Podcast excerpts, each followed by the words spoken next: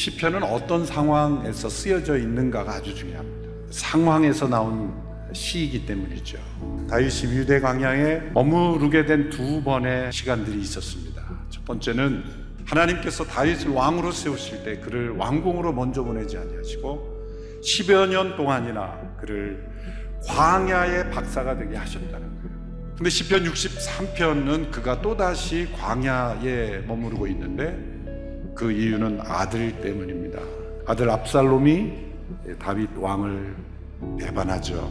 그래서 다윗은 그 가족과 신하들과 함께 황급히 예루살렘을 피해 도망하지 않으면 안 되는 그런 상황.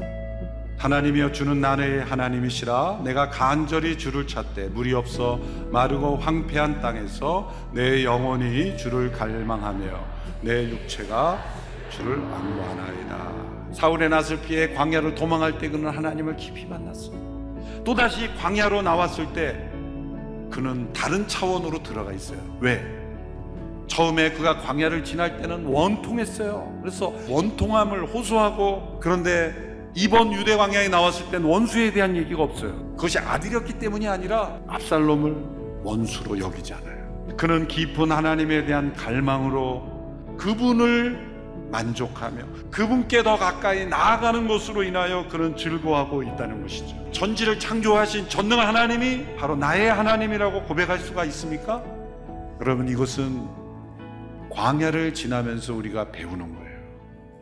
나의 도움이 되시고 나의 공급자가 되시고 나의 피할 바위가 되시고 피할 산성이 되시고 나의 방패가 되시고 나의 돕는 자가 되시는을 나의 하나님이심을 경험할 수 있는 길은 광야입니다. 그러므로 내 인생은 왜 이렇게 광야와 같냐라고 여기치는 모든 분들은 이 시편의 말씀처럼 하나님이 나의 하나님이심을 체험하는 이와 그런 광야를 겪어보지 않고 오히려 광야를 도망가고 홀로 외딴 곳에서 그곳이 천국인 줄 알고 세상을 의지하며 살아가는 사람과는 다른 차원의 삶을 살게 되는 것입니다. 왜 나를 광야로 보내십니까? 그 이유는 단 한 가지입니다. 내가 너를 조금 더 가까이 만나고 싶어서 그래.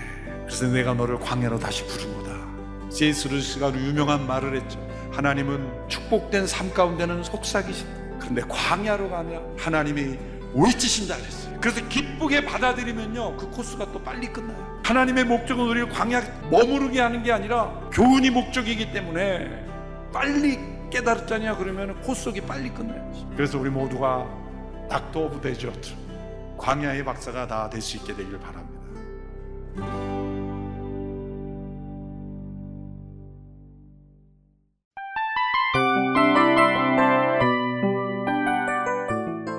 이 프로그램은 청취자 여러분의 소중한 후원으로 제작됩니다.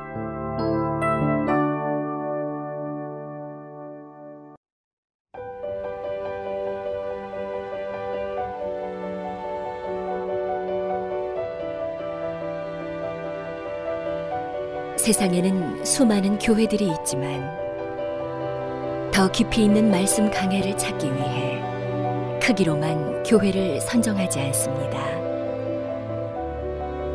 보다 좋은 영적 콘텐츠를 더 많이 나누기 위해 방송비를 받지 않습니다. 1년 365일 복음만 전하고 싶어서 우리는 광고를 하지 않습니다. 온누리의 복음을 땅끝까지 CGN TV와 함께 땅끝 성교사가 되주세요